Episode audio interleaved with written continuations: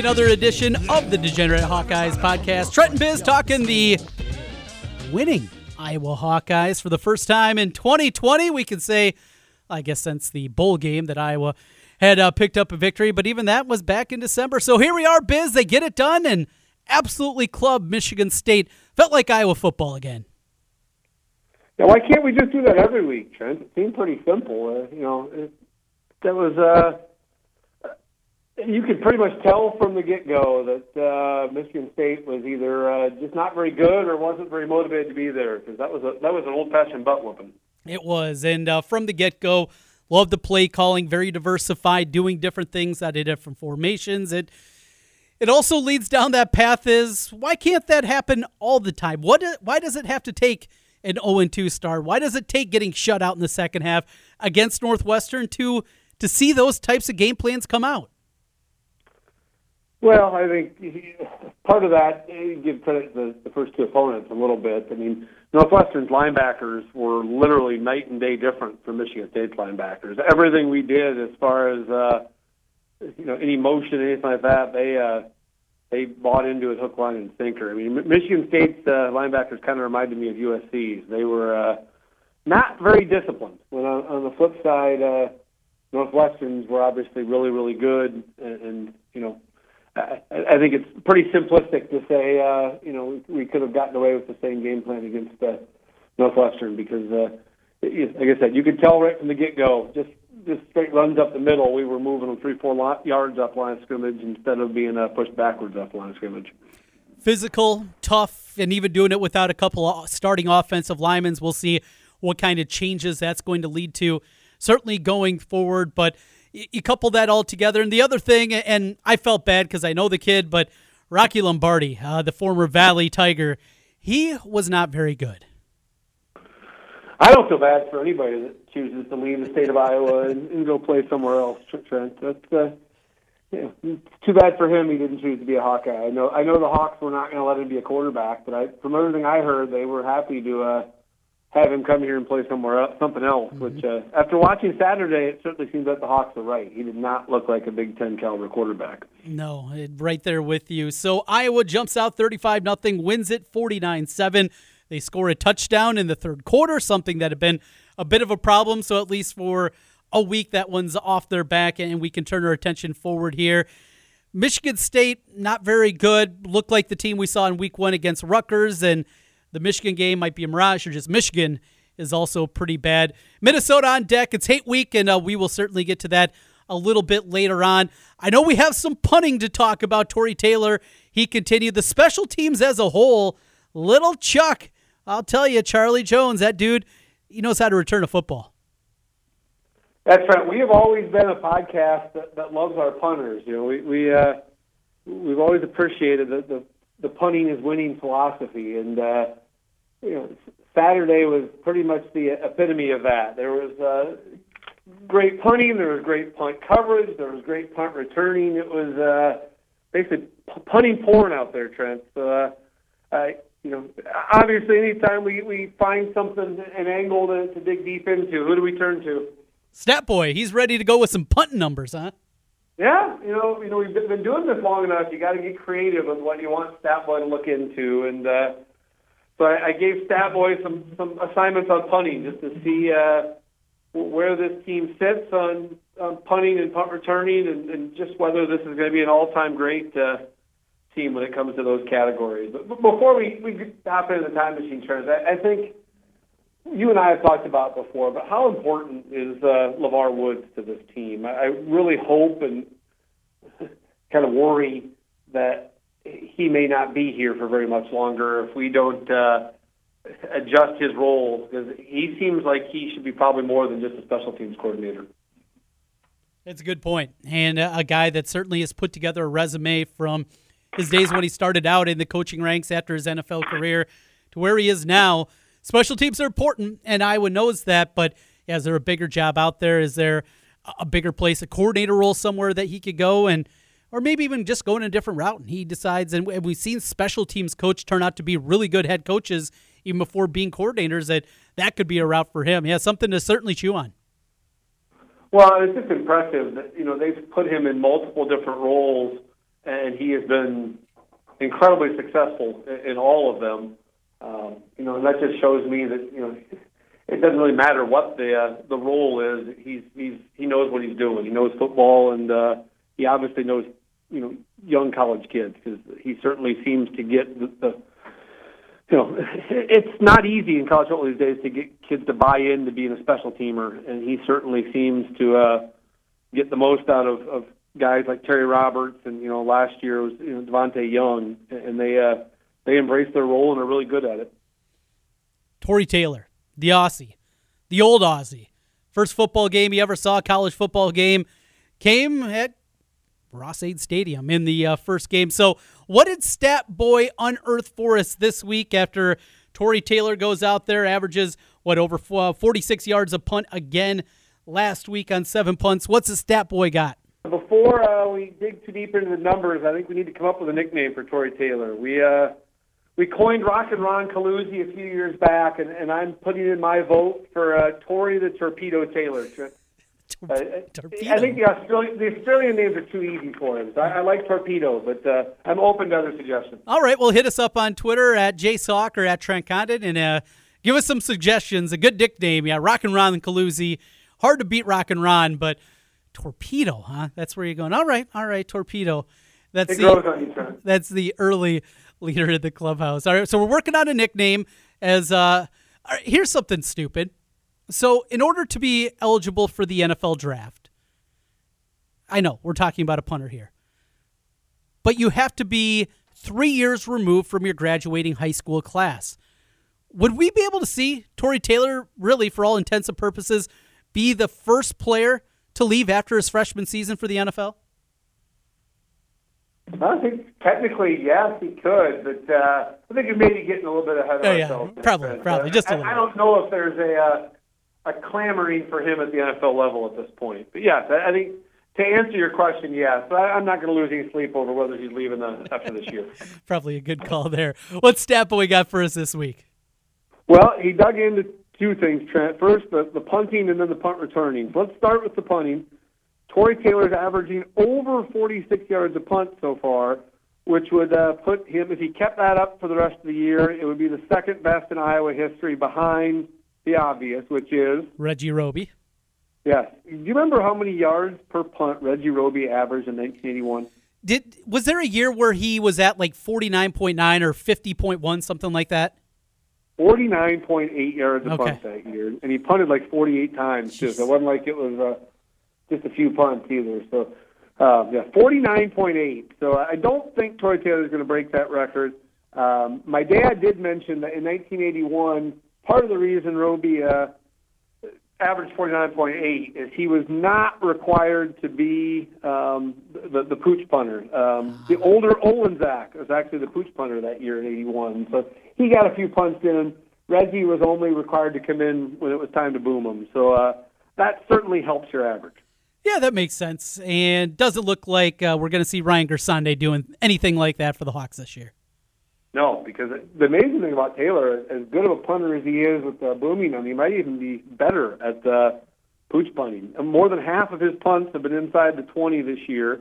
And the amazing thing, Trent, he's punted 15 times. Want to guess how many of those 15 have been returned? Two. One.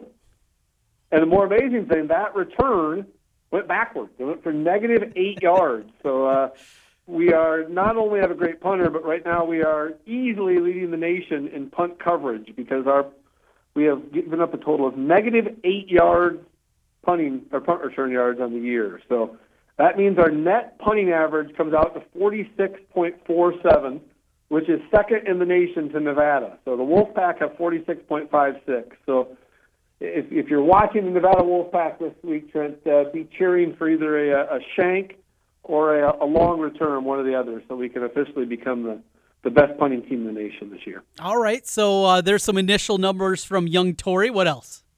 Well, let's flip it over to, to your man Chuck Jones. he is fifth in the nation right now in punt return yardage. He's averaging 15 yards per return. He's returned 10 of them for 150, which if he keeps that up, that would be the third best return yardage average per year in Iowa history.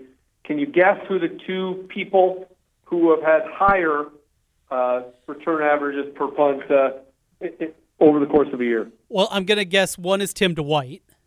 Correct, and he actually he actually owns the first and the second best. In 1996, he averaged 19 yards of return and had two touchdowns.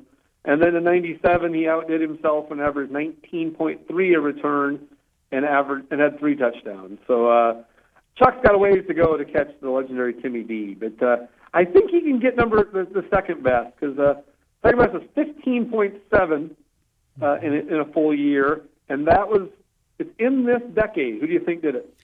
Well, if I remember correctly, Kevonte Martin Manley returned two in one game. So that's where my mind immediately went.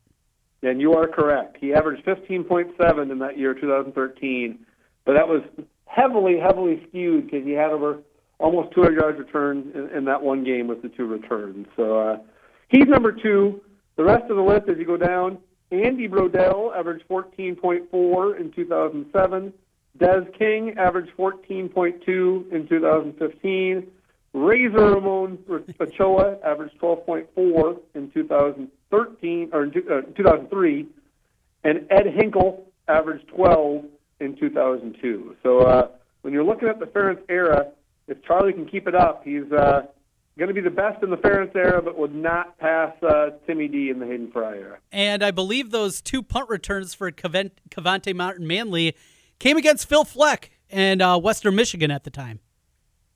Well, that, that, and that's a good segue into uh, into I guess Friday night's game, Trent. I got to get used to saying Friday night, but uh, that's an interesting thing because that's kind of what I was going to segue into anyway. Is that that could be a key advantage for us on Friday because as good as our special teams have been, that's how atrocious the uh, the mighty Gophers have been. They averaged 33 yards a punt, and as we all know, they lost uh, the Maryland game by shanking an extra point. So uh, special teams could play an important role Friday night. Very well could. Minnesota is getting some of their guys back, including the kicker. I think also their punter is back now. So they've been battling COVID issues, injury issues all over the place. The team that we've seen the last few weeks, I think Minnesota is going to be better than what we've seen. But from where I saw this game before the season, I figured they were going to be dynamic offensively and okay defensively. I thought it's certainly going to be a step back from a year ago. They're so bad on that side of the football, though, defensively there, that I think this is a game I was going to have to score, but I'm not as nervous as I was before the season. Yeah, I agree. But you know, Trent, anytime we've always you know, we say that a lot. It's a game where I was going to score, and how many times the next week do we come back and say we didn't score enough? So, you know, this is one of those games. Until Iowa proves different, uh, I, I just don't have a good feeling about this game because I, I agree with you. I think the Gophers are going to put up some points on us. They are incredibly physical. Um, you know, Mo Ibrahim has, has 97 rushes in those three games this year, including 71 in the last two. So uh, you may not like Phil Fleck. Uh, he's very easy to dislike, but uh, they do have an identity. They are a uh, they are built themselves into a, uh smash mouth, you know, running football team, run first team, and uh, as we saw a couple weeks ago with Northwestern, uh, that didn't work out very well for the Hawks. So. Uh, hoping for the best, but uh, concerned a little bit for Friday night. Well, for the record, I do not like Phil Fleck. Just just let the record show that I think the guy's a tool. But uh, another note for this one too, Joe Rossi, who looks like a go guy that would like to hang out with Phil Fleck, their defensive coordinator, he will return this week. He'll be back at it after missing last week's game against Illinois as he uh, went through COVID nineteen protocol. So he will be back up there, maybe pushing some right buttons. And they played better against Illinois, but again, it's Illinois who's having their own set of issues over there. Rashod Bateman's a stud. He'll make plays. Tanner Morgan is a good, solid quarterback. I think maybe got a little bit overrated for what he was a year ago. We'll see. I, I like Iowa this week. We'll get to our picks here in just a little bit. But Biz, let's talk about uh not a one and two football team. Let's talk about a preseason top five basketball team. How about that? The AP poll comes out this week, and the Hawkeyes at number five. Yeah, it's pretty awesome. I, don't know what your thoughts are, Trent. Is number five uh, too high, too low, just right? What do you think? I think it's way too high. This team lost 11 games last year. This team is not bringing in a stud one and done kind of prospect here, and this team still's not very good on the defensive end of the floor. Top 15, sure.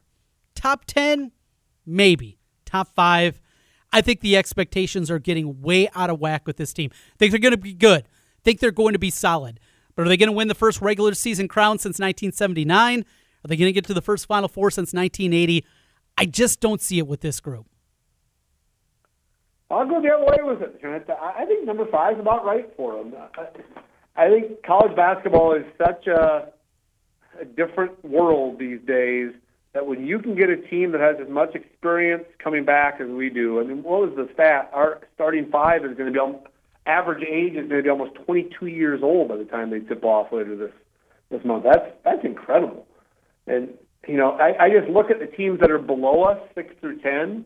I, I'm not sure any of those teams are. You know, it's it, it's not like when when you and I were young, Trent, and everybody you, you knew you knew everybody starting five coming back, and you knew you know it was incredibly deep. So I I'm you know five five maybe a little too high, but I don't think it's it's out of whack. This team can be. I legitimately believe this can be a top five team down the road.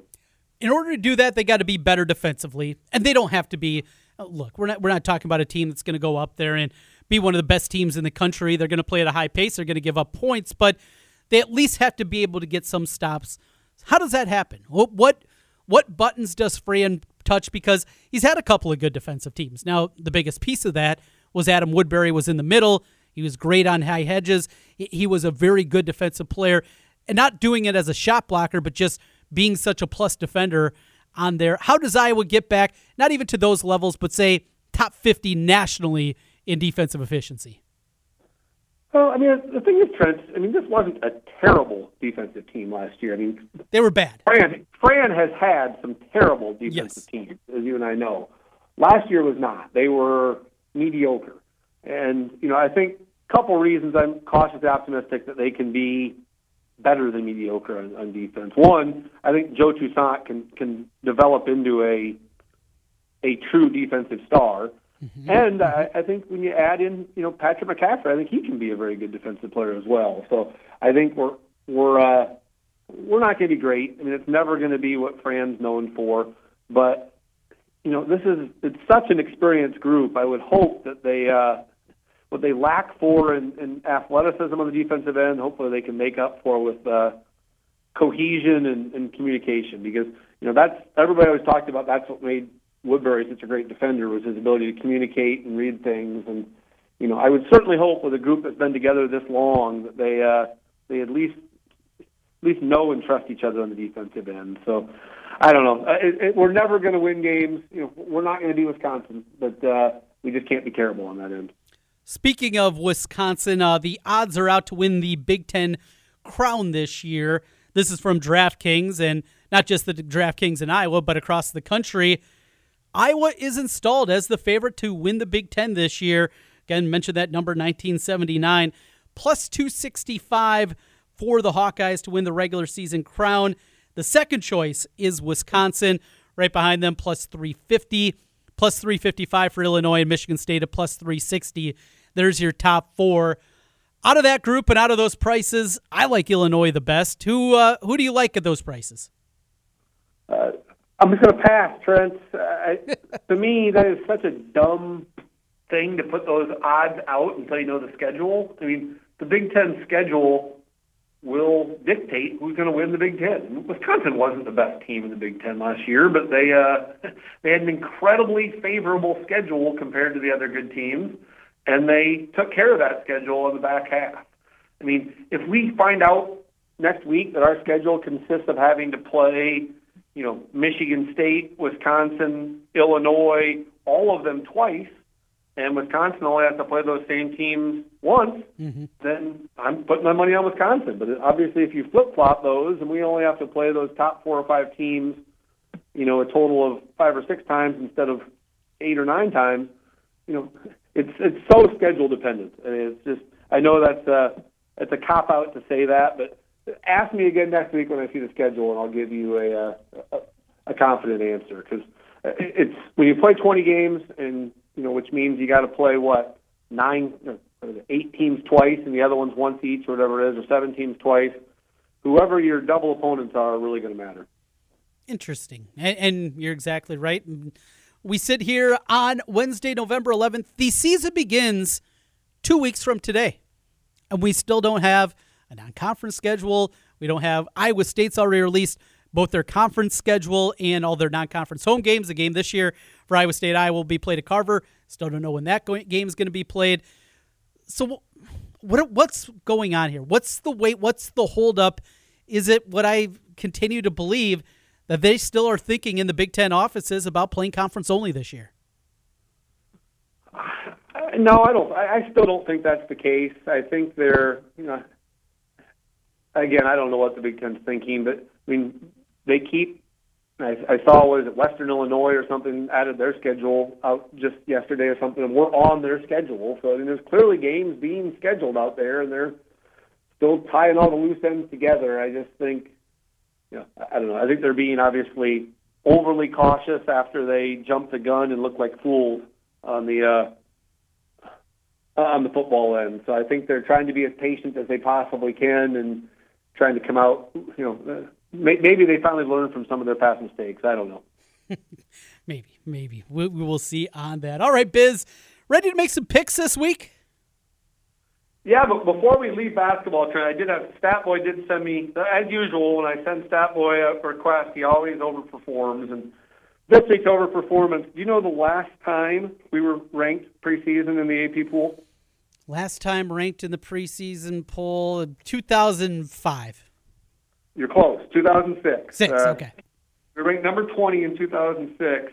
You know, Fran's teams have never been ranked preseason, which which is amazing mm-hmm. considering we've had some, you know, some pretty darn good teams over the years. But uh, you go back and look at it. He sent Statboy sent me the breakdown between 1981 and 1998.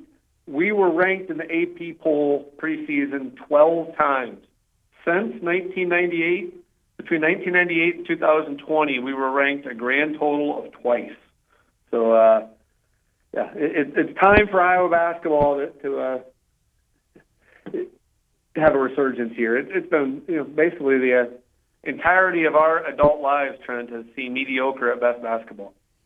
That is true, and uh, we'll see. We'll see if the season is and you talked me into at least being a little bit more optimistic here. I'm still optimistic. I still think they're going to be good just these heights, and maybe that's the part that's scaring me away. Last week, uh, our picks did not go well. You did get a victory though with Vanderbilt. That was good enough for you to take the lead in our series season series. As I went 0 3, handed out three losers. Let's do uh, three games again. We picked the Iowa game in some level, a Big Ten game, and then our fa- favorite national game of the week. Biz, not too bad. One and two, and you take the lead. Well, just to just to clarify, Trent, I am three and zero oh on my best bet. I'm oh, just terrible. Okay, okay. I'm terrible on the Iowa bets and the Big Ten bets. That's what it is. Okay, I got so Everybody, everybody can ignore until I get to the best bet, and then once you hear my best bet, go uh, go mortgage your house on it because it's it's it's pretty much a lock at this point. All right, all right. So, uh, well, let's get it out of the way then. Iowa, Minnesota. What do you got for us? Well, I kind of gave you the preview of it earlier. I, I just don't have a great feeling about this game on on Friday night. I and I also last week, I, I like I said, I, I took them for the team and bet against the Hawks to a uh, because Coe had been wrong every week. So I'll stick with it. I'm going to take the Gophers plus the three and a half for a couple reasons. One, I worry about their their physicality. I'm just not sure our D line and front seven can can match up with that. Second, I'm worried about the cold. I, I don't know if you saw in the uh, Des Moines Register article today, but Spencer Petras played a grand total of one cold football game when he was out in California. it was the last game he ever played. It was in the temperature was in the 30s. Did you see what his stats were? I'm gonna guess not pretty.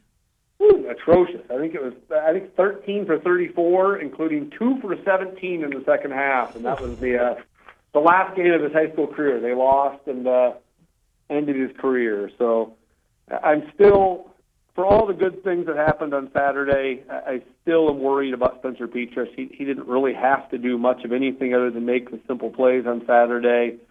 I still worry that any any close game, he's just not ready to uh, to pull us out in a close game, and, and I think Friday will be a close game. So I hope I'm wrong, but give me the Gophers plus three and a half. I'm also on the Gophers plus three and a half. This isn't any kind of reverse jinx or anything like that, but I had this done before we started the podcast today. I think they're getting healthier. I think they're going to be better. And this is an incredibly important game for Phil Fleck. They have beat everybody in the Big Ten West except for Iowa. A year ago, we remember what happened. Undefeated 9 0 Minnesota makes their way to Kinnick, and they take their first loss there. I think this is a game that's been circled. I think it's a game that's important, not just to the football program, but we also know the fan base there as the Who Hates Iowa chants will be ringing even with nobody in attendance. I'm going to grab the Gophers with you and the three and a half. My favorite Big Ten play of the week. It's a little difficult to handicap in some people's mind, but after seeing Michigan, just how putrid they are, losing to that Michigan State squad as bad as they look last week. At Wisconsin, yeah, they're coming off of COVID, but we have seen plenty of examples teams coming off quarantine and playing incredibly well. The Titans did that in the NFL after their couple of weeks away. I think the same thing here. Wisconsin just a lot better football team. I'll lay the four and a half. Give me Bucky in my Big Ten pick. Give me the give me the Northwestern Wildcats. Uh, giving two and a half to Purdue. I, I think this one's pretty simple in my mind, Trent. Northwestern is just a better football team than, than Purdue. We, we've seen both those two teams, and uh, I just think Northwestern's a better team. And, and they're, they're given less than a field goal. I don't think there'll be, you know, I don't think home field advantage really matters at all anymore. It's going to be at night. It's going to be cold. I think all of that's advantage Wildcats. So uh, give me the Fighting Phippses minus two and a half. All right, finish up with our best bet of the week. I am staying away from favorites. That has not been good to me in the best bets. And just in general, I'm an underdog player. And I found a juicy one down to the Fun Belt. Troy getting 10.5 against Coastal. Coastal Carolina, I think they're living on borrowed time, even as fun as they are to watch. And a look ahead spot here with Appalachian State on deck. I'm going to grab Troy and the 10.5. Trent, part of the reason I've been successful on my uh, locks is, is I've been able to determine teams that have kind of packed it in on the year. And uh, Florida State, I think, is the uh, definition of that. They are a, a train wreck right now. Uh, they got destroyed by Pitt last week. I think they uh, the one miraculous win they had against North Carolina was a, a complete mirage. Uh, they're they got to go to NC State this week, who is not by no means a great team, but they are above average for for the ACC. Uh, they're only given seven to a terrible Florida State team who's quitting. So uh, give me the Wolves pack minus seven. NC State and Chris Corchiani minus the seven for Biz's bet. Best and Rodney bet. Monroe. Don't forget those two get. You got to combine those together. Yeah, you can't forget Roddy Monroe. Oh, that game. Oh boy, we're we're going way back in time. Well, let's get out of here. Before we do, though, each and every week we hit up Biz's beat. Hey kids, gather around for Biz's beat of the day. Okay, here's Biz's beat of the day. Well, Trent, this week, Biz's beat of the week uh, is pretty simple. Unfortunately, uh, COVID is winning a lot of football games this week. I don't know if you saw, but uh, Ohio State Maryland got canceled today. More than half the SEC has gotten canceled. Um, even even the armed forces are uh, not immune. Air Force last week, and I think Navy this week. Uh, it's a mess, Trent, and unfortunately, I think it's only going to get worse instead of better. I think you're going to see as the year goes on you know, you're going to see teams that have started to kind of pack it in be a lot less careful about how they uh, they handle these types of things. So I don't think it's a coincidence that teams like LSU and Mississippi State are the ones that are uh, having COVID issues. So I'm guessing they're probably not uh, focused on football the way that they probably were at the start of the year. So I hope I'm wrong, Trent, but I think this might be the tip of the iceberg on a really, really messy next couple months with that, we will hit the road back at it next week as Penn State is on deck. And, you know, we've talked about the sportsbook odds at Elite Sportsbook. We both jumped preseason. I am uh, 2 0 on those preseason bets. Did you see the Iowa Penn State line is now down to Nittany Lions just favored by three and a half? I did not. I think it, early in the year you could have got it more than a touchdown. You could have, so yeah, seven and a half. Hopefully you jumped on it before uh, the people at Elite woke up and realized their lines are way off. They are off and uh, a little richer because of it. Because well, you see these other picks; they have not been very good. Biz, have a good one. We'll talk again soon. All right, go Hawks.